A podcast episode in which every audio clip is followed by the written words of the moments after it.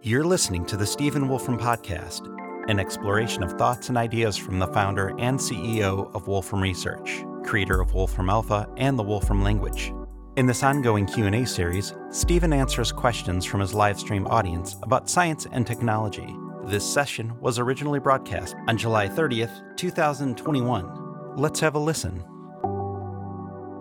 Okay, hi everyone. Welcome to another episode of Science and Technology Q&A for kids and others.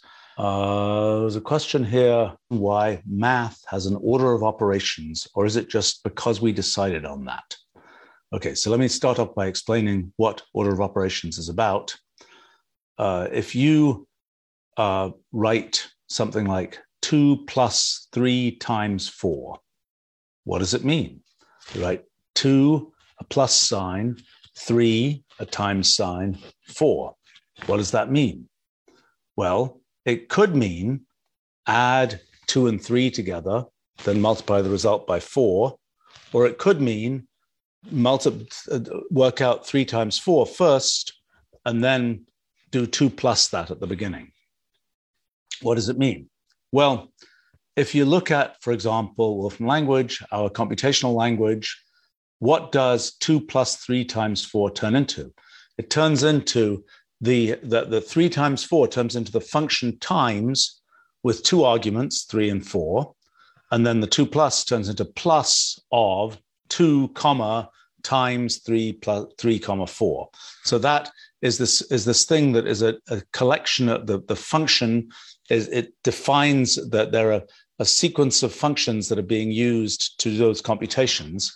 And at that point, it is a feature of the underlying computational language that the arguments of a function are evaluated before the function itself is evaluated. So in that setup, if we got that thing that says plus of two comma times of three, four, we're, uh, we, we've defined what order we should do these operations in. But when we just write down two plus three times four, there's this question of how do we parse that? How do we decide what that means? Let me give an analogy actually that occurs to me in natural language. Uh, in natural language, we, we, we have to decide is the times a higher precedence operator? Is it something that's going to grab its arguments first with higher precedence than the plus that is going to sort of come in later? And or, or how is it going to work? Well, we have the same kinds of issues in, in English. So we might say, um, let's see, uh, let's see if I can make up a sentence that will have this uh, issue. Um, let's think. We need to figure out a sentence where there will be a word that can um, go with two different possible things depending on how it's on how things are grouped. Um, well, I mean, there's a there's a sort of a famous um, one that is a little bit about grouping. You know, uh, I think it was the title of, of a book about punctuation. A panda comes into some place and uh, uh, eats, shoots, and leaves. Which, if you punctuate it in one way, it says a panda eats shoots like bamboo shoots and leaves.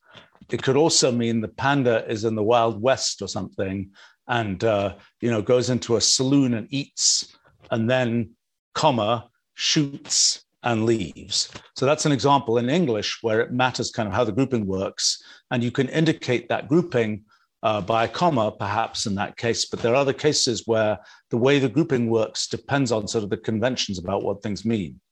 So in the case of math this question of grouping uh, the the uh, person who asked the question here asked sort of, is it arbitrary what the order of operations is? The answer is yes, it's arbitrary.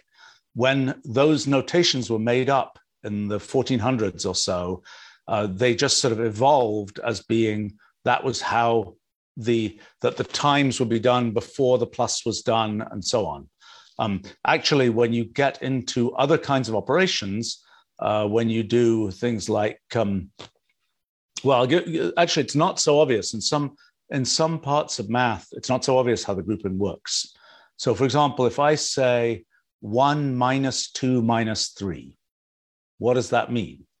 It could mean 1 minus 2 minus 3, where the 2 minus 3 is in parentheses, or it could mean 1 minus 2 minus 3. So that's what's called associativity, which way round things group when you just have a single operator. Just to explain a little bit about, about sort of the background to this. When the, the, what you are basically trying to do is to turn a sequence of characters into something that can be interpreted as this kind of set of functions to apply. In a sense, you've got to turn that sequence of characters into this kind of tree that says, do this, then this, then this. It's kind of like when people learn to do sentence diagramming in English, and you say, this is the sentence. Now let's identify the noun phrase, the verb phrase, the noun phrase that correspond to subject, verb, object, let's say. Um, that kind of diagramming, that sort of hierarchical diagramming, you do exactly the same thing in computer languages, and uh, they tend to operate in a way where they're so-called context-free languages, where basically the structure of that tree that you produce has the property that every time you have, anytime you have a, uh, a, a, a, a sort of piece of the linguistics that looks like this, it will be able to have the same subpieces wherever it occurs. In other words, the question of whether that noun could really be broken into an adjective and a noun or something like that, that is allowed to happen. Whenever you have a noun phrase, the noun phrase could be a single noun or it could be an adjective followed by a noun. Both are allowed and it's context free. It doesn't matter where that noun phrase occurs, that, that kind of breaking into uh, the, the adjective and the noun can occur. That, that happens wherever the noun phrase occurs. And it's the same thing in computer languages that they tend to be defined by this kind of uh, sort of thing that says, and now you have this intermediate object that's a little bit like a noun phrase, and it can be decomposed into this, and that decomposition works wherever you put it. So the, the problem of parsing is the problem of how do you turn a string of characters like two plus three times four into this hierarchical thing that will eventually be plus of two comma times of three comma four. How do you how do you arrange that uh, that transformation to happen? Okay, so the thing you have to decide in two plus three times four is which operator binds more tightly, which operator has higher precedence, which operator should be uh, used first. And the convention is that times is used before plus. Now, if you have a single operator, like something like one minus two minus three, then you have the question of what's called associativity. How should the pieces of that uh, that minus sign being being used? How should they associate? Should it be one minus two minus three, or should it be one minus two minus three? Okay, so in the case of subtraction, it's usually taken to be one minus. Uh, sorry, it's usually taken to be yeah one minus two minus three. Let's do division. Let's say you've got two slash three slash four. What does that mean? Does that left associate in the sense that it's, what did I say, two slash three, and then that whole thing slash four? Or is it two slash three slash four? And the results are different. They're mathematically different things. So it matters whether it's left associative or right associative. In the case of division, it's usually assumed to be less left associative. Okay, let's do one more example. Let's do power. Let's say you say 2 to the power 3 to the power 4. Let's say you write that as 2 wedge 3 wedge 4. What does that mean? That's actually not very well defined in, in standard math. Nobody really usually talks about what that means in standard math. So if you make a computer language, you have to make the decision what are you going to have that mean? If it was 2 to the power 3 all to the power 4, left associative, like slash and, and minus, that wouldn't be so useful because 2 to the power 3 all to the power 4 is the same as 2 to the power 3 times 4, just as a mathematical fact about powers. So it's more useful to say that power right associates, so that 2 wedge 3 wedge 4 is actually the equivalent of 2 wedge parenthesis 3 wedge 4. And I should explain, uh, perhaps it's obvious, that um, parentheses are the way you sort of specify how things are going to be grouped. Um, you often write things without parentheses, but if you want to say, instead of the two plus three times four, if you wanted to say, I want the two plus three done first, you put the put two plus three in parentheses and then say times four. So that was some uh, the, the the the anyway the, the the concept here is this there's this notion of of precedence of operators like plus is below times and precedence and power is above times so that means that uh, that a power gets done first binds more tightly and so on so you might ask how are the precedences of all these different operators that you see in math books how are they determined it's actually a very strange thing. I, I looked at this in the 1990s because we were introducing all kinds of exotic operators into Wolfram language. And I wanted to know were people even consistent in the way that, you know, a circle plus, what the precedence of that was relative to a co product symbol, relative to uh, all kinds of different things? Were they consistent? The answer is there is a surprising degree of consistency in the mathematical literature there's actually a correlation with something else, which is when people typeset operators, they usually use just a little bit more space if the things have lower precedence, if they bind less tightly. It's a sort of more airy presentation, as if to say, oh, this thing isn't going to be as grabby with its arguments. It's a looser kind of thing. So, so in the end, this this question of of uh, what is the precedence of operators, what is the which is the fancy version of the what people learn as order of operations in elementary math, that's something that is really was determined historically and some things are more useful than others. Like the example I gave you of power, it's more useful to say it's right associative than that it's left associative. In the case of, of subtraction, it's more useful to say it's left associative because it's super confusing if it's right associative and one minus two minus three computes the two minus three first and then says one minus the minus one, and then that's actually one plus one. And it's very confusing and it's not what you typically want. So one tries to pick precedences and associativities to be kind of what people expect. And people have been surprisingly consistent in what they want in, in, in, in those regards. Now, the question of which mathematical operations get actual symbols, individual symbols, for example, that's another interesting question. And in the history of mathematics, for a long time, there wasn't mathematical notation. People would just describe things using words mathematical notation was invented 1400s to 1600s mostly. And um, it was very important for the communication of mathematics. People, before that time, people had a hard time really discussing algebra and quadratic equations and solving them and all those kinds of things. Quadratic equations had been studied in antiquity, but the sort of streamlined treatment of them using algebra really had to wait for people to invent these notations like plus signs and equal signs and things like that. It's worth realizing that that invention of that notation was in some ways quite arbitrary. I mean, for example, the equal sign, this is equal to that. Great, it's a, it's a nice sign, we all know it now. There's also the greater than sign, which means, you know, A is greater than B. There's a sort of a, you know, it's a, it's a, um, uh, sort of V turned on its side with the big end towards the A and the little end towards the B. That means A is bigger than B.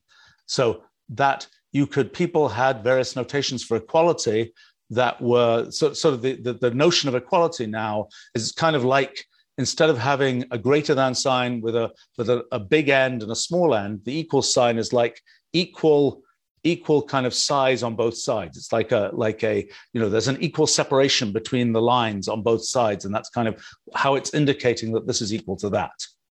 And um, the thing that uh, people had different notations, like there's a chap called Gottfried Leibniz, who's the guy who invented the integral sign, for example. He had a notation for equality and inequality that was based on having a, a scale, you know, a weight, a scale for measuring weight where the scale will be down on one side and up on the other. So it will be like this is bigger than that. So the scale is lower on that side than on the other side. And if it's equal, the scales are, are sort of uh, uh, uh level. So he had notations where, where he had a, things going down on one side, up on the other, rather than at the notation that kind of survived, which was the bigger on one side, smaller on the other. And you know, it's worth realizing there's a lot of tricky stuff with notation. Like if I write A equals B equals C, you might think, what does that mean? Does that mean that A, B, and C are all equal to each other? Or does that mean A is equal to B and B is equal to C? Well, okay, because of the properties of equality, that means all three of those things are equal.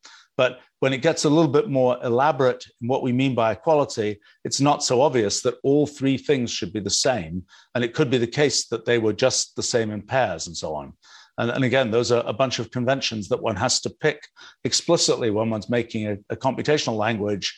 When one writes math, one, one usually just sort of hopes for the best and assumes that, that if there is some ambiguity, people will understand it from the words around it.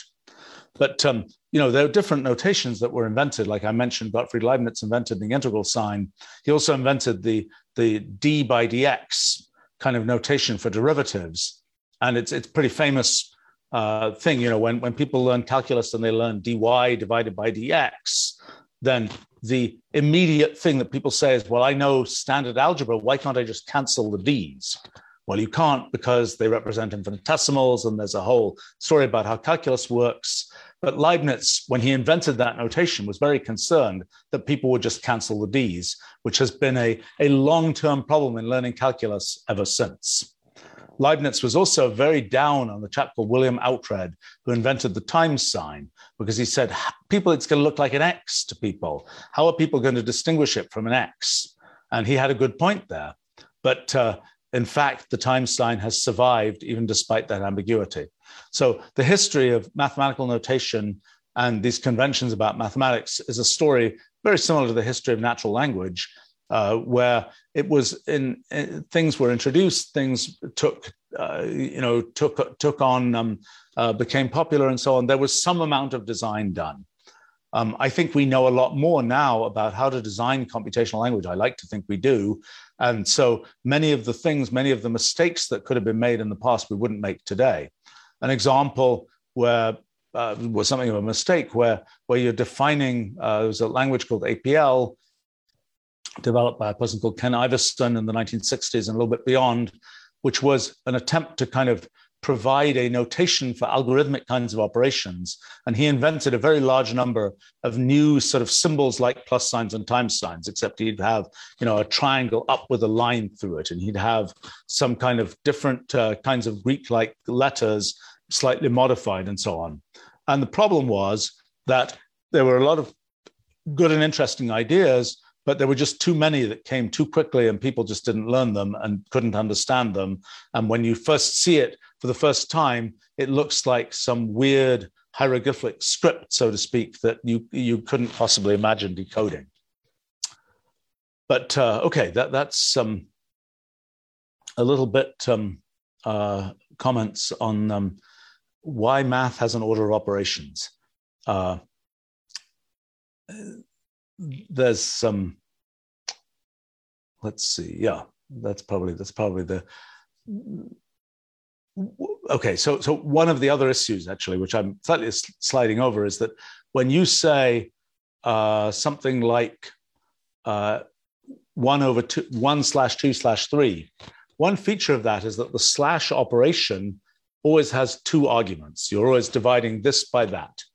For plus it can actually be an n-ary operator where you have any number of things all being added together, sort of together. You you can decompose it as you're adding the first two things together, then you're adding one more onto that thing that you've already made, then you're adding one more to that. So it can be decomposed into a series of binary operations.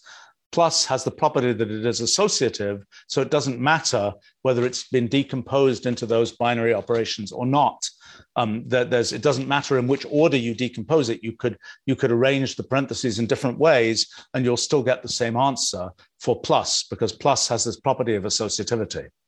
It is not the case that these different operations uh, have the feature that it matters to the answer whether you do in the example with plus and times whether you do the plus the times before the plus or the other way around that matters to the answer you can invent kind of operations in mathematics where it doesn't matter what the order is. Just like the example of plus that I just gave, it doesn't matter. The answer that you'll get by doing this addition is the same regardless of, of how you do, how you collect the numbers together. And so you can you can set up mathematical operations which have this feature that doesn't matter what order you do the kind of collecting together in, but the ones that are typically useful in mathematics only some of them have that feature and they don't have that feature relative to each other. so to speak. And, and by the way, when you do have that feature, it has a lot of very cool consequences. When you do have this feature, you can sort of do it in any um, you can sort of collect the things together in any order. It has a big consequence in the amount of in, in how you actually do computations because it allows you to kind of clump pieces of computations together. And often something where it would take you, for example, let's say you have n things that you have to do something with, it might take you n squared operations to do it if you had to do sort of each piece separately because you can clump in different ways you can reduce that to n log n to much faster computation. So that, that kind of ability to associate and clump things in different ways is pretty important in, in practical computation. But in general, you could imagine a mathematics where the order of operations never matters because all the operators that you deal with sort of have this property that they sort of associate to distribute over each other and so on. But that's not the mathematics that we actually have. And you can ask the question, uh, well, why isn't it? And that's something that once you have things like integers, whole numbers, and you're doing so, so the operations that you do on integers, you might say plus, times, power. Where do these come from? Why are they the natural operations to do? There's actually a very good reason for that, which is if you say two plus two plus two, you do it three times. Well, iterated addition, two plus two plus two, three times, is three times two. So, in other words, multiplication is iterated addition. What's iterated multiplication? Two times two times two. That's a power. That's two to the power three.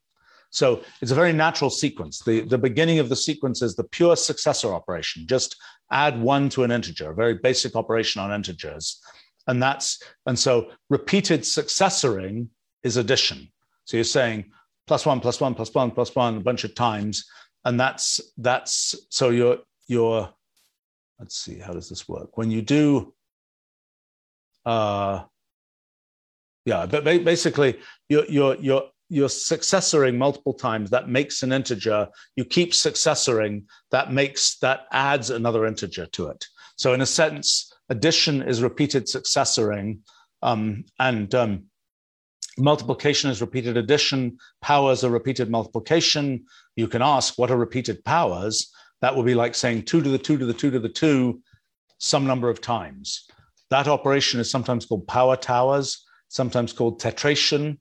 And things get very big very quickly. Like 2 to the 2 is 4, 2 to the 2 to the 2 remember that we're grouping them as 2 to the 2 to the 2 so 2 to the 4 which is 16 um, and then the next thing up would be uh, uh, 2 to the 2 to the 16, which is 2 to the power 600, uh, 2 to the power 64,000 roughly. That's a pretty big number.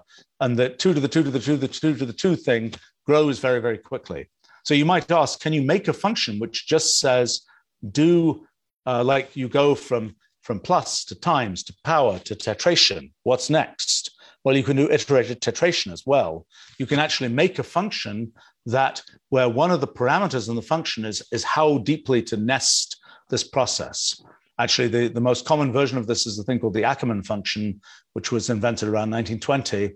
And uh, it, it's a function where one argument is basically says how many times to nest, and the other is what to put in it. So it, it will give you things like 2 to the 2 to the 2 to the 2, or it'll give you 2 plus 2 plus 2 plus 2 plus 2, depending on whether its first argument is saying just do the one level pluses or the next level timeses or the next level powers or the tetration or whatever else.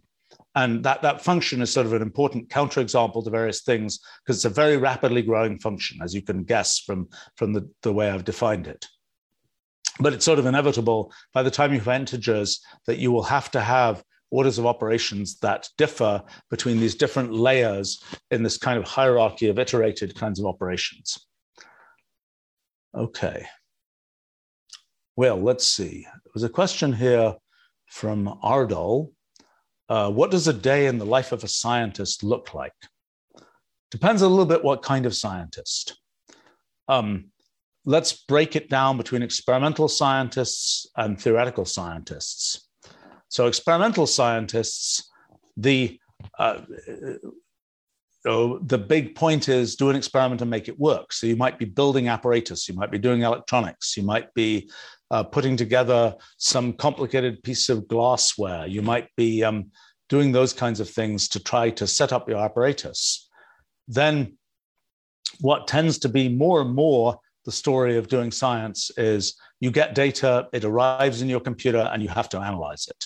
And so you're doing lots of kind of data analysis. And one of the things that to realize about doing, well, many kinds of science, but particularly experimental science, is you know any any serious experiment is going to take quite a while.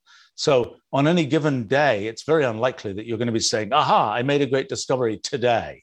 You'll be building up some whole activity that you'll be setting up this experiment and so on and so on and so on. It might take you weeks months uh, if it's a big experiment in some big area of physics or something, it might take five years to set up the experiment, and it might involve 100 people setting up the experiment.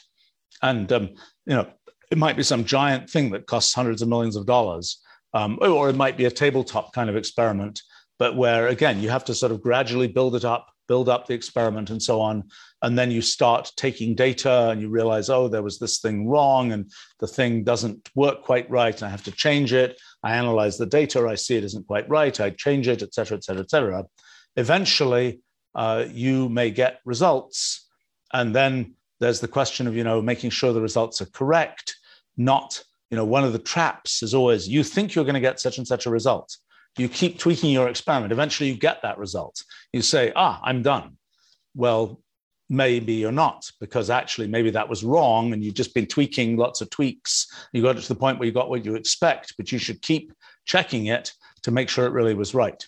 But i think a decent fraction i don't know what fraction i would guess it's probably you know, average average of experimental scientists, probably two thirds of the time is, is spent doing data analysis of one kind or another, which means, uh, you know, how do you how do you take get the signal out of the data? How do you find that signal from all of this kind of randomness in, in the data, things like that?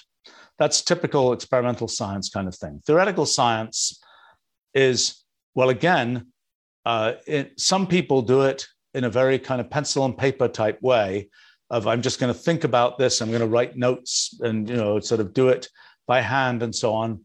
I think very much increasingly, and this has been a thing that kind of I've provided the tools for in my life, I suppose, is is doing these things by computer and being able to do experiments on a computer where you're you're setting up some program and you're saying this program represents the thing i'm trying to figure out. This program represents my model for how this particular system in, in nature might work or something.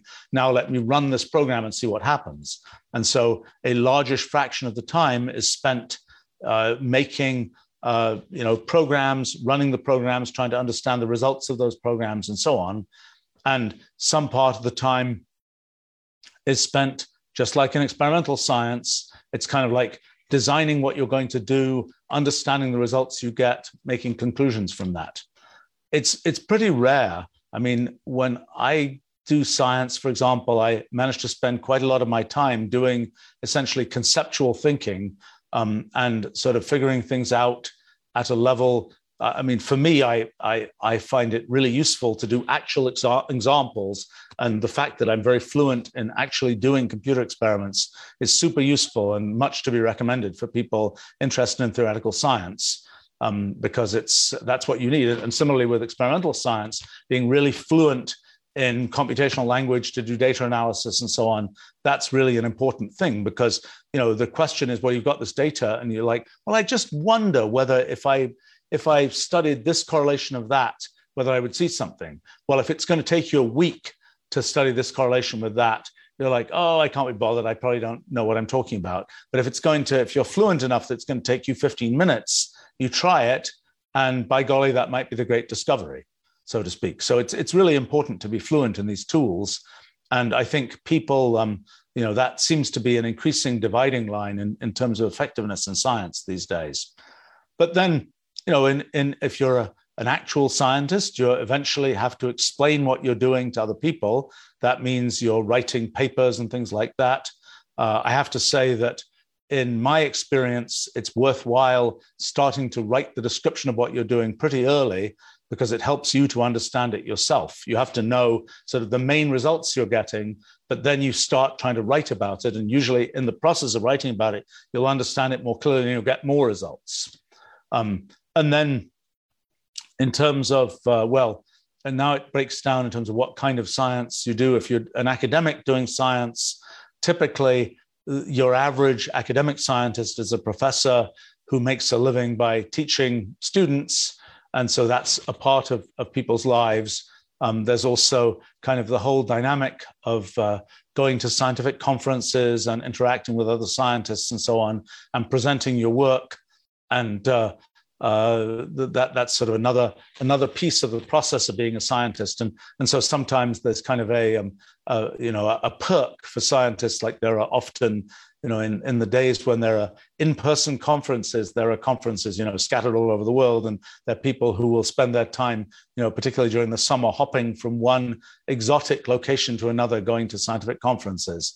Um, I, I, think it's people find that quite a lot of fun, and and um, uh, there's sort of a groups of people in different fields who will frequent the different conferences and so on. It's quite a sort of social scene it, it, uh, I mean, there's much more to say about um, kind of the, the what it feels like to do science, but I would say that the, the thing to realize is uh, doing science from a research point of view is a little bit similar, but not that similar to doing science in an educational kind of, I'm going to do the exercises in the textbook kind of way. Because one feature of exercises in textbooks is you know they've got answers it isn't the case that you might get in some direction where you're you're going and it's like oh my gosh there may just not be any way to answer this question because nobody's ever done it before. And when you do research you're constantly in this well maybe nobody actually answered this and, and maybe there just isn't an answer. Maybe in the current state of whatever it is mathematics physics science whatever maybe we just can't answer this question. Maybe we have to come back in 50 years and then we might be able to answer it you never know. And so it's something where it takes a big part of the skill of doing research well is to have some idea what's going to be answerable, what's not, what are the right kinds of things to study, what are the questions which are going to potentially have interesting answers, rather than having answers where the answer is, oh, well, it depends, there isn't a definite answer type thing. And then once you have some idea of, of what the answer, uh, what, what what, what might be worth answering. The question is, what kind of rough methods might you use? Are they methods you already know? Are there methods you have to go and learn? Um, are they uh, is it going to be something where this is going to be a huge project and you're making a huge commitment to try and study this? Or is it going to be something where you're just going to do it as a little bit of fun that's going to take you a couple of weeks and maybe you'll get a good result or, or not? So those are those are some of the kinds of things. I, I would say that for me personally, uh, insofar as I do science.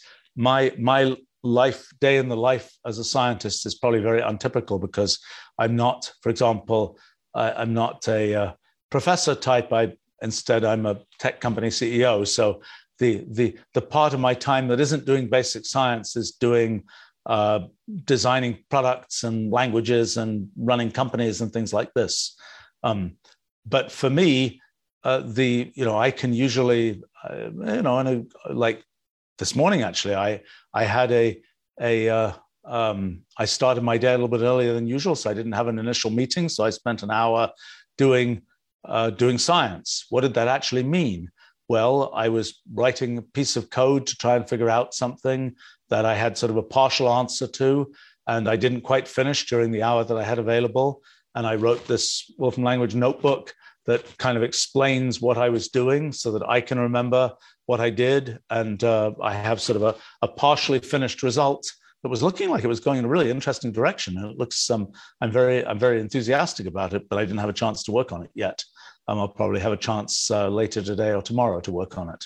Um, and I think that's, uh, uh, but you know, one of the things to realize about doing science, you know, I've been lucky enough to be able to do science with good tools and sometimes with good strategy about what to study.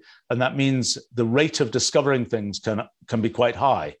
But one of the things, it's a, it's a funny business because you might think, I mean, I, I suppose that if you kind of, uh, uh, if you watched me doing these things, and, and in fact, I, I do a sort of this, this horribly archival thing of recording a bunch of the video from my uh, from my computer screen when I'm working on stuff, just because I think it's kind of fun uh, to record what actually was involved in in figuring things out. and a lot of what you'll see is kind of writing code, debugging code, writing uh, comments about things, making various kinds of uh, uh, jotting down various kinds of ideas, things like this. But somehow it's very, uh, you know, there'll there'll be some moment when something gets discovered, but often you don't even know when that moment was because you don't have quite the right context to know that was important, or something happens and it's very surprising, and the question is, is that a discovery? Or did I make a mistake somewhere? Or am I confused about something? And it, it's not something where you say, look, I discovered something. Wow. That happens occasionally, but more often it's something unexpected happens. Let me try and figure out what's going on. Is it a mistake? Is it a confusion or is it a discovery? And so that, that sort of blunts the moment of, aha, I just made a discovery this instant type thing although that can happen too. And particularly when it comes to sort of understanding how things fit together, that can be something where, for me at least, there's sort of a moment when, when that discovery gets made. And, and usually for me, uh, sometimes I make that discovery as I'm trying to write or describe what's going on. That's for me a very useful way to sort of uh, uh, unravel what, what's happening. There's a question here about uh, what's my opinion about reproducible research? Well, so one of the issues is when you're doing experimental science, for example, it's do you, if you say, if I feed the mouse this kind of chemical, then the mouse will be able to do the maze twice as fast, let's say. And you observe that with one mouse, a mouse named Fred, let's say, that that happens. Okay. Uh, if if you did if you used Fred the next day, would the same thing happen? If you used uh, Jane instead, would the same thing happen? If you used, um, you know, how reproducible is this experiment? How much is it the case that every time you feed the mouse this particular thing, the mouse gets smarter at doing the maze? Or is that something that just happened once? So it's important in making kind of solid conclusions in science that things be reproducible, not least because there may be circumstances. It may be that the that why did the mouse do the maze twice as fast? Well, maybe it's because it was, um, let's say, it did the maze the second time in the evening rather than in the in the afternoon rather than in the morning. And the second time it did the maze, the sun was shining through the lab window and illuminated this different thing. And so the mouse could see the end of the maze more quickly. I'm making all of this up just as an example. Um, and, and and so something you didn't know you didn't notice that oh you did all those experiments in the afternoon and all those other ones in the morning um, but in fact that feature is what made the experiment come out the way it came out and it had nothing to do with what the mouse had eaten. And so that that's a reason to want to do reproducible experiments to say i could give that i could somebody else's lab to do the same experiment and their mouse maze will be placed in a different place and they'll have different sort of other factors contributing and yet they still get the same answer. We just discovered the uh, make the mouse twice as smart drug or something um, in, uh, uh, in in this in this experiment and, and it's now a reproducible thing that you can take it anywhere and, and reproduce it so, so that's a, it tends to be an important thing. And when there are results which are not reproducible, people sometimes say, ah, not interesting, not reproducible. That's probably a mistake too, because there's some pretty major kinds of things that people have studied where they're really remarkable phenomena, really remarkable and surprising effects, where they only happened a few times and they only happen in some particular person's lab and everybody else says oh nobody can reproduce that must be nonsense It's probably not always the right conclusion. Sometimes it'll be the right conclusion, but often it's not the right conclusion. Often it's just like you didn't think of the critical thing, which, yes, the person who originally did the experiment didn't list that as one of the things that is a feature of how they did the experiment, but actually it turns out to be the critical thing that you know some particular i don't know you know the the the fact that the lab was at, in denver not at sea level was the critical thing and nobody knew that and uh, or something you know and, and that was the fact that it only happened in the lab in denver.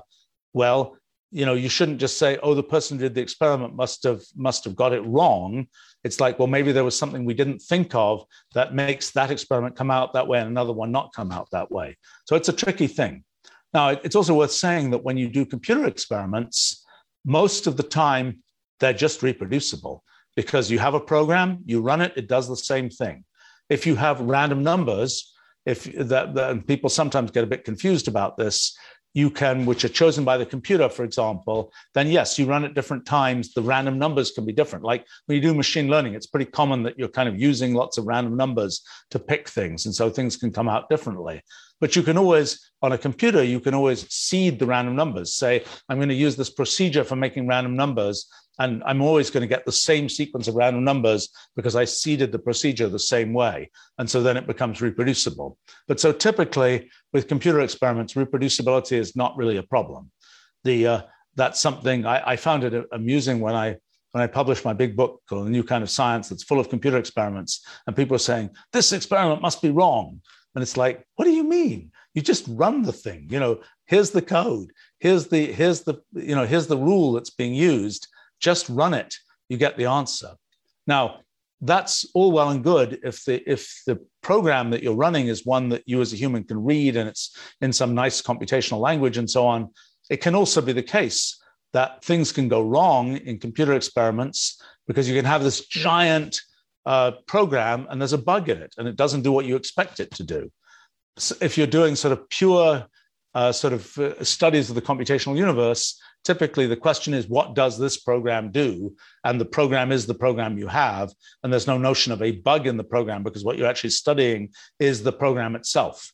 But like famously, when people were studying supernovas, exploding stars, back in the 1970s and 1980s, there were these giant computer codes that were supposed to represent all the nuclear reactions that were happening in stars.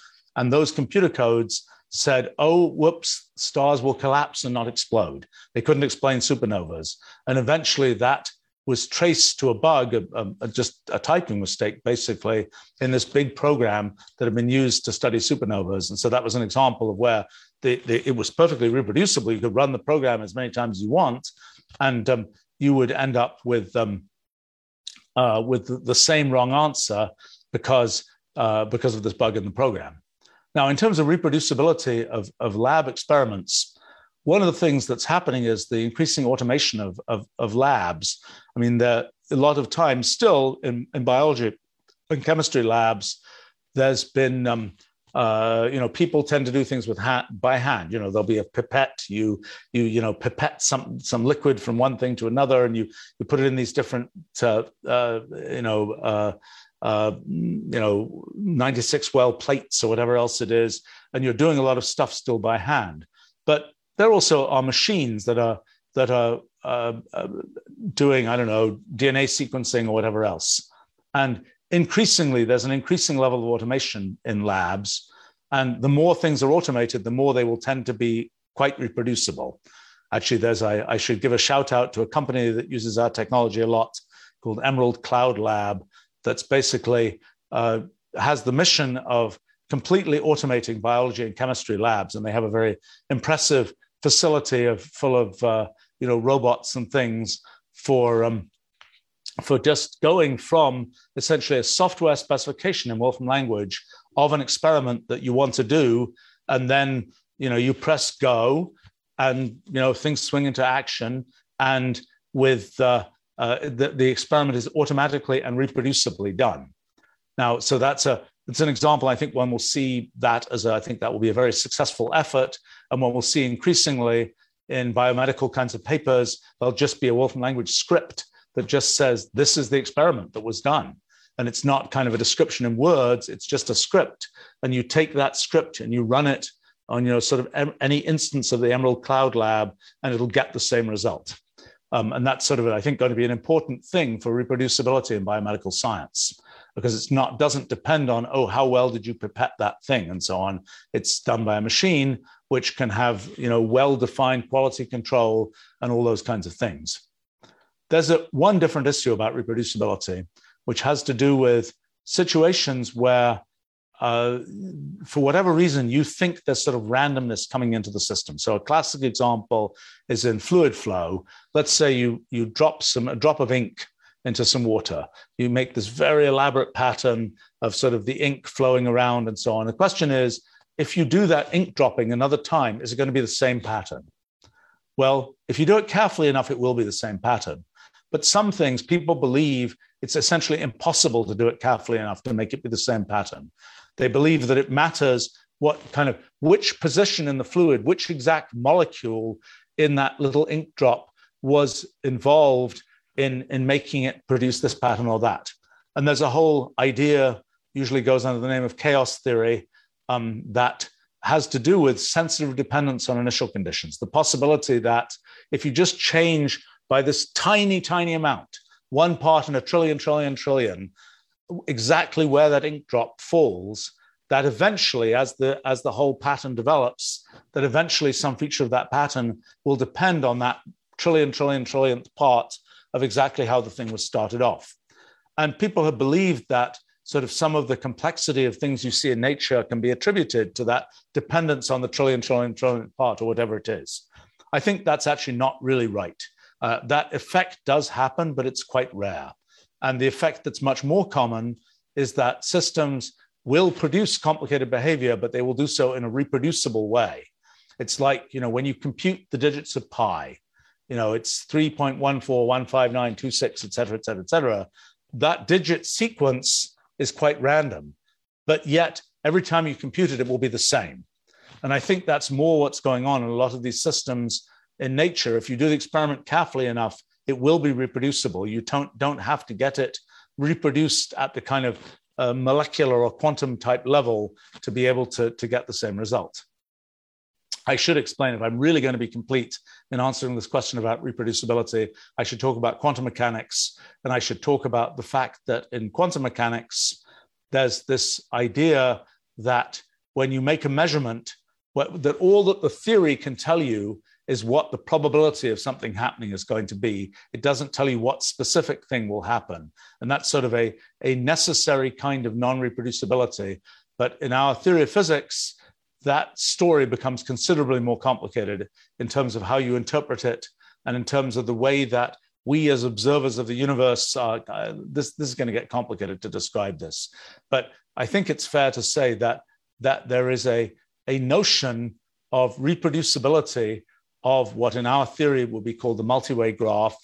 That's sort of the graph of all possible quantum histories, that that can be reproducible, but the particular observation that a particular observer makes, because that observer has certain arbitrariness about sort of how they're observing what's going on, what they see may not be reproducible, even though what's in a sense fundamentally there is reproducible. But that's a that's a significantly more complicated uh, uh, kind of question. There's a comment here. Okay, this is a more, um, uh, uh, actually, just put live on the web. I might might comment. Uh, I did some uh, as part of our annual summer school. I did some interviews with some scientists and others um, that were initially just intended for our summer school students, but the interviews were kind of interesting, and so we we put them out on the web. Um, and you'll find the first set of maybe five or so of them that are out there. And I'm actually planning to do a weekly kind of interview with uh, uh, some interesting scientist. I have to say that I have a very uh, sort of personal objective with these interviews, which is I'm trying to learn stuff from them. And I hope the interviews will be interesting and other people will learn things too. But my number one objective and my number one uh, criterion for, for picking people to talk to is really things that are sort of in the path of things that I'm trying to research and I'm trying to understand, because that kind of gives me a, a, among other things, that that's, well, that's, as I say, my personal objective there. And also gives me a particular kind of direction for, um, uh, for what, what uh, if, if one talks to somebody who's been doing interesting science all their life, so to speak, uh, there's, there's, there's too much to talk about in an hour. Um, and so I'm, I will be trying to focus these things based on particular things that, that I'm interested in. Um, so let's see. Uh, there's a question here. Um,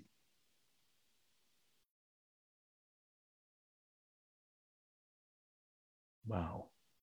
Okay, there's a question from Karup. Will teleportation ever be possible?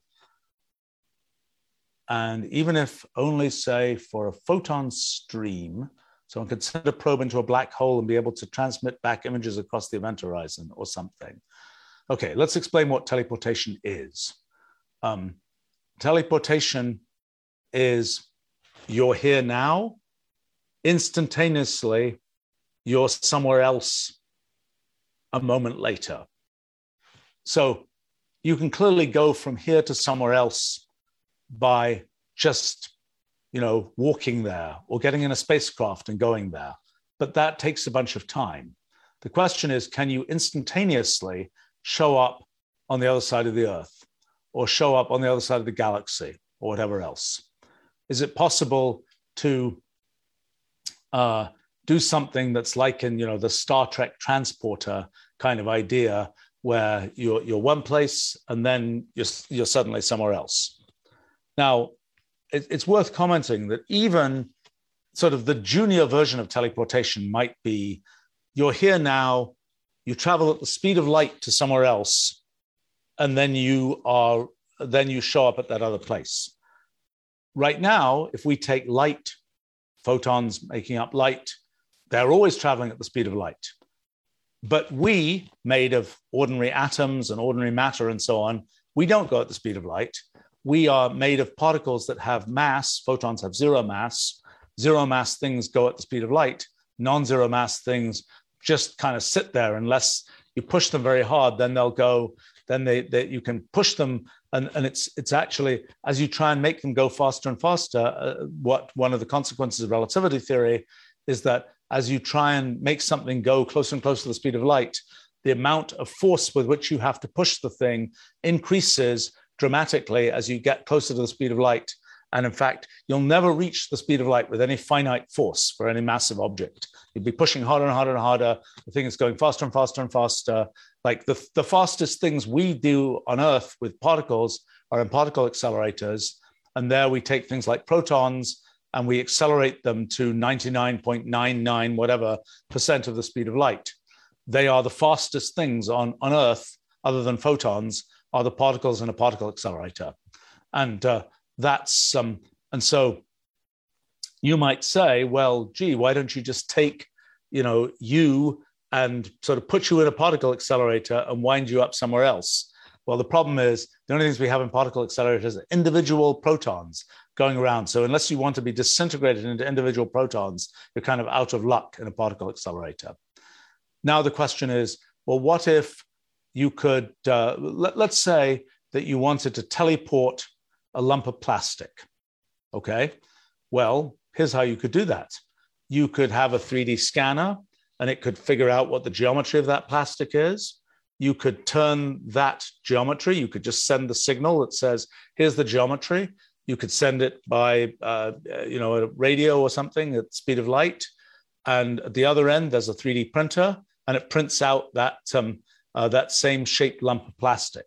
So, in a sense, you've teleported that piece of plastic uh, in the sense that you took the a version of that piece of plastic and maybe maybe for extra uh, sort of for extra teleportation points, you can destroy the original piece of plastic. And then it's as if you started with this one piece of plastic, you did all these things to it. it at the speed of light, you moved it somewhere else, it re- reconstituted there. That's actually, I think, in the in the kind of backstory to Star Trek, I think the transporter, the concept there is it's sort of breaking things down into individual atoms, sending the information about those atoms and reconstituting it at the other end. That's kind of the, the science fiction backstory to that. So that's one sort of form of teleportation. We don't know how to do it except for things like lumps of plastic right now. Maybe in the future, when we have molecular scale manufacturing, when we can actually construct an arbitrary collection of atoms arranged in molecules and all those kinds of things, maybe when we can do that, which I think will be possible at some point in the future, to do kind of molecular scale construction, sort of atom by atom. We can do that in very simple cases right now with atomic force microscopes. With an atomic force microscope, you can basically pick up an individual atom of, uh, I don't know, silicon or something and put it down in a different place. It's rather slow to do it because you're doing it atom at a time. That's not the best way to build things but still we can we can more or less do that but it requires being on solid surfaces and all that kind of thing the idea of just being able to say here's a design here's a you know i've drawn out my design for the molecule. I want press go make that molecule. We can't do that for arbitrary molecules. We, there's another special case where we can do it which is for dna Um, we know how to make small sequences of DNA, reasonably small sequences of DNA with arbitrary sequences of base pairs. And the big thing that sort of life discovered is how to take uh, a DNA sequence and use it to make proteins, sequences of amino acids that then are molecules of different shapes and so on. But we don't know how to do that in more generality than the particular of the thing that's been discovered by the evolution of life on Earth, namely the DNA, RNA, amino acid, protein type, type sequence. But so maybe one day we will be able to reconstruct things at a molecular scale and kind of the scan it, get figure out where, where every atom is, send the information about that, reconstitute at the other end. That's one kind of form of, of sort of junior teleportation, let's say. The other form of teleportation is something where literally the, the actual, somehow, the actual thing winds up in a different place at, at let's say, zero, at, at infinite speed rather than just at the speed of light. Okay, so one of the places where this gets confusing is in quantum mechanics. There is a notion of teleportation and, and here's roughly how that works. The sort of this, the story of classical mechanics is always that definite things happen in the universe. You uh, drop a stone, it falls in a definite trajectory. In quantum mechanics, the story is instead of definite things happening like that, all possible things happen. So you drop a stone, and actually, there are all these different possible paths the stone could follow. They're all, in some sense, followed. And the typical way we observe quantum mechanics is through um, kind of uh, uh, our particular sampling of that set of possible quantum histories. So the the the thing that um, and, and, what we've understood actually from our physics project is a lot about how that sort of structure of quantum histories works um, it's it's a rather elaborate thing where there's sort of at any moment you can have one state of the universe, it can branch into two, those can branch again, but then different branches can sometimes merge. Different histories of the universe could end up actually in the same state of the universe. And that branching and merging phenomenon, it's a very important phenomenon that leads to this kind of quantum entanglement uh, phenomenon. But the main thing is there's branching and merging of all these different possible histories for the universe. Very confusingly, when we are observing the universe, our brains are effectively branching and merging in the same kind of way. So the story of quantum mechanics and quantum measurement ends up being a story of how does a branching brain perceive a branching universe? And that's a tricky thing. And you can represent it using some of the mathematics, uh, some fairly advanced mathematics that's kind of been uh, emerging from pure mathematics and from, from, from uh, uh, from quantum mechanics in, in recent years, and it's now rather clarified in, in our project. But um, uh, so, okay, what happens is in that kind of multi-way graph of all these possible quantum histories, you can sort of lay out the possible quantum histories at a particular moment in time. When I say lay them out, you're not laying them out in ordinary space. You're laying them out in what we call branchial space, the space of possible quantum branches. And that branchial space has many attributes like physical space, but it isn't physical space. And so, one of the attributes that it has is just like in physical space, the fastest you can go is the speed of light. In branchial space, the fastest you can go is a new thing that we've realized, which is this maximum entanglement speed. We don't know how big the maximum entanglement speed is. We think it might be around, it's in weird units, around 100,000 solar masses per second. Um, but uh, that that's in weird units because the, the the the notion of distance in branchial space is, is kind of it's not measured in meters. It's measured in other kinds of units. So in any case the um, uh, so there's this maximum speed in branchial space. It's it's a it's some value but it has nothing directly to do with the speed of light in physical space. So what can happen is in quantum mechanics you can end up with something where different branches in branchial space have wound up different in, in different places in branchial space corresponding to different places and those different outcomes have have some object to different places in physical space. And so well it's kind of a long story but but um, you can end up with something where with respect to the measurements you do you will appear to have teleported something from one place to another. in when you try and sort of trace back what information had to get exchanged in order to know what measurements to do, you actually have to have sort of a back channel that exchanges information through physical space at kind of the speed of light. But nevertheless, you can you can do the um, uh, the, the, the this teleportation protocol will allow you if you have that back channel information exchanged, then uh, which can only happen at the speed of light, then other things can happen seemingly instantaneously although we think actually it isn't really instantaneous. It's actually uh, something related to this maximum entanglement speed, and it will be interesting to try to measure that, and that's a that's a whole different story. But so that's kind of a notion of, of teleportation that happens there, and I don't think that that is um, uh, that's more of a kind of a, a trick of how the measurement process works and how these kind of branching brains in in quantum measurement work than it is an actual. I'm going to move this from here to there. Now, there are other effects.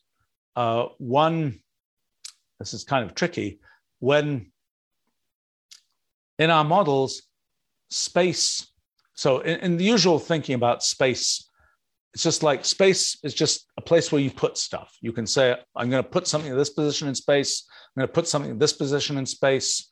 There's no question of sort of what space is made of. In our models, space, like a fluid like water, is made of molecules. So space is made of a whole collection of discrete points that we can kind of kind of somewhat whimsically call atoms of space. They're not r- real atoms. They're something much more conceptual. They're just geometrical points that define the content of space.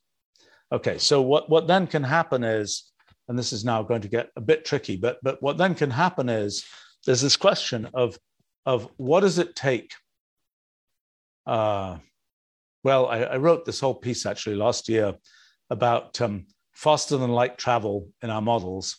And um, I, I think this would take me a while to explain how this works, but well, I'll, I'll give it a try. So, okay, how is space? What is space made of? Space is all these points, and these points have connectivity information. Each point knows which other points it's, so to speak, friends with. It knows which points are related to which other points. And that's how we define all of space. And the notion that we can kind of think of space as this thing which is laid out and where we go from here to there to the next place, that's all sort of emerging from a large number of, of different geometrical points with all these different connections. Okay. And the way it works is at every moment, space is being recreated. There are little updates that are happening of those connections are getting changed to other connections. And at every moment, everywhere in space, there are those updates happening. If it wasn't for those updates, space would not be knitted together. We wouldn't be able to have a notion of adjacent pieces of space and things like this. That's a consequence of continuing activity in space. And in a sense, most of the activity of the universe is actually the maintenance of space all the things that we're familiar with, you know, electrons and quarks and all those kinds of things, those are just some, you know, trillion, trillion, trillion, trillion, trillion, trillionth piece of everything that's going on in the universe. Most of what's going on in the universe is essentially the maintenance of space. And in a sense, if we were to, if we had a way to look at it sort of microscopically, what we would see is that it's like kind of molecules in a gas. They're all just bouncing around but together they have the effect of making this gas and it has a certain pressure and so on. Similarly, we would see all these atoms of space doing very complicated things, but together they make something which kind of seems like space as we experience it. Okay, so tricky thing is let's imagine we're just looking at molecules of gas in a room. And we say, I want to go, I want to ride a molecule from one side of the room to the other. Okay, so most of the time in, in air, for example, at standard pressure, the mean free path of an atom or a molecule is very short. So most of the time, most air molecules will go uh, a, a, tiny, tiny distance before they hit another air molecule, and then they'll hit another air molecule, and so on. And as they, they each time they hit an air molecule, they'll be they'll be sent in a random direction. And so, if you're riding an air molecule, it's going to follow this kind of random walk from one side of the room to the other. It's going to kind of just, uh, and that means that it's going to go rather slowly from one side of the room to the other, because sometimes it'll go forwards a step, it'll go take one step forward, one step sideways, one step back, and so on. And the average distance that you go after a time t is about square root of t. Doesn't it? It it, it goes slowly. Okay. Well, but if you were very clever and you could kind of see all the molecules in the room and you could pick particular molecules, you say, okay, I'm going to go on this molecule for this micron distance. And then I'm going to hop to this other molecule. I'm going to ride it for the next micron, and then this molecule, and then this molecule. And I'm going to predict exactly what sequence of molecules I should follow. Well, then you will not be subject to this kind of random walk. You'll be able to pick a series of molecules. You'll be able to kind of pick these stepping stone molecules, and you'll be able to be able to hop across the room actually at the speed molecules go out, which is basically the speed of sound. So if you were clever enough at the level of molecules you would be able to hop molecule to molecule and travel through the air at the speed of sound just by riding molecules. Okay, now in practice, we can't do that because the, we have it's very hard to foresee what all the molecules are going to do, and we don't have things at the scale of individual molecules, and it's just completely impractical. But it turns out that, well, there is the same kind of, kind of possibility in space. There are just as this kind of all these interactions between atoms of space and so on, if we pick the exact right ones to be associated with, we could go at something which is actually more than the speed of light. The speed of light is more or less the speed that would correspond. It doesn't correspond. It's okay. It's, there's, some confusing aspects to this whole thing about about the analogy between gas molecules and atoms of space. They're not quite as analogous as I'm making it sound, but but roughly the um, there's a there's a speed of light that is the sort of the average speed that, that the average maximum speed that things go at but there is the possibility if you pick the exact right sort of atoms of space to ride that you could go faster than the speed of light um, and uh, that uh, yeah, I'm I'm I'm alighting a bunch of things about the way that space is actually made, and you're sort of you're sort of beating the way that space is knitted. You're you're finding these kind of tunnels in space uh, that are sort of go outside of the kind of main structure of space. But that allows you to do things where you're going essentially faster than the speed of light. And so if you could if you could make use of those space tunnels, you could teleport.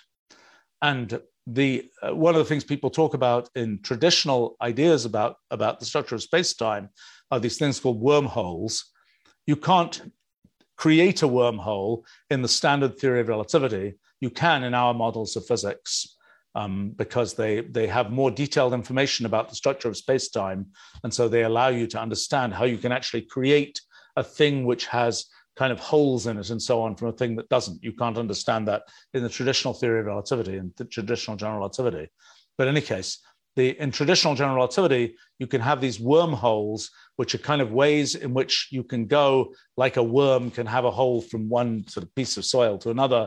You're, you're going from one piece of space time to another piece of space time, sort of in a different path than than the traditional one where you're just going through every every intermediate step in space time. One of the downers about wormholes in traditional relativity is that to maintain a wormhole, you need a negative mass thing. You need negative energy. You need something where gravity is not attractive as it usually is with positive mass things. You need something where its mass is negative so that it can have repulsive gravity um, that uh, is needed to sort of hold the wormhole open.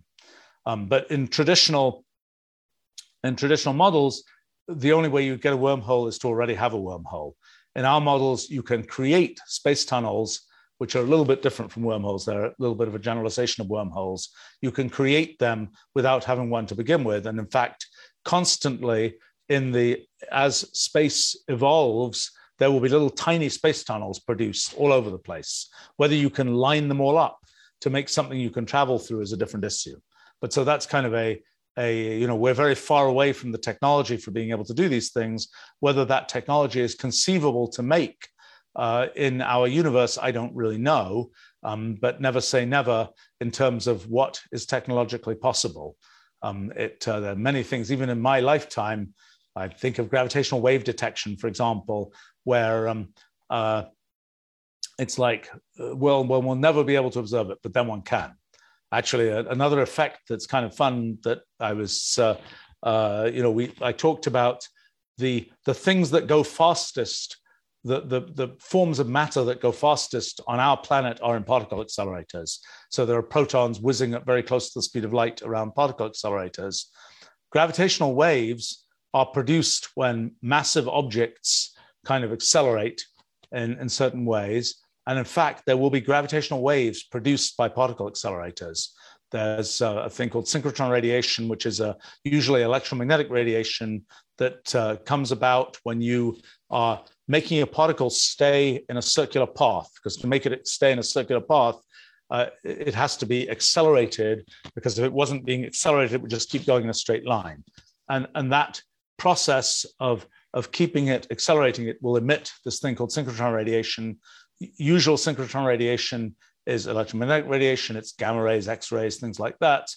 But there will also be gravitational synchrotron radiation, a tiny uh, uh, amount of gravitational radiation. Actually, I think on the surface of the Earth, the biggest source of gravitational radiation is probably protons in particle accelerators. Um, and uh, but that right now looks like a ridiculously immeasurably small amount of gravitational radiation. I'm sure that in time it will become possible to actually measure that. Um, and that's uh, just an example of sort of the progress of these things that at first seem like they're just sort of too small in effect to ever be important. Um, and uh, but then it turns out that uh, eventually one can one can measure them and sometimes even make use of them for for technology. Well, I think um, we're getting to the end of our time here today. Um, uh, so many interesting questions. All right. Well, I think we have to leave these for um, another time. Uh, I might say for people who are um, uh, who find these answers interesting, um, the um, uh, we have been posting previous iterations of these live streams um, and actually, through some nice technology that we have, there are word clouds generated from the transcripts, from the automated transcripts of the things I've been talking about. So you can kind of see if you scan through the the uh, the episodes, you can kind of see what types of questions were being addressed in them, and actually the uh, sort of uh, uh shortened versions of the questions themselves we're we're adding in to those um, uh, to, to that to those uh, website um, uh, entries. So you can kind of find questions you might be interested in. Um, all right. Well, thanks for joining me here. And um, uh, there are lots of interesting questions saved up for next time. And I look forward to more questions next time. And um, uh, uh, I find it very interesting to give these answers and I figure out things as I'm um, as I'm describing them. Maybe I should be telling you when I when I figured out things I hadn't figured out before. Um, today there were uh, four or five of those, um, but uh, they're kind of not relevant to what's being described. They're just relevant for me internally because it's like, oh, I hadn't noticed that connection before. Um, anyway, look forward to uh, seeing you all another time. Bye for now. You've been listening to the Stephen Wolfram podcast. You can view the full Q&A series on the Wolfram Research YouTube channel. For more information on Stephen's publications, live coding streams, and this podcast, visit stephenwolfram.com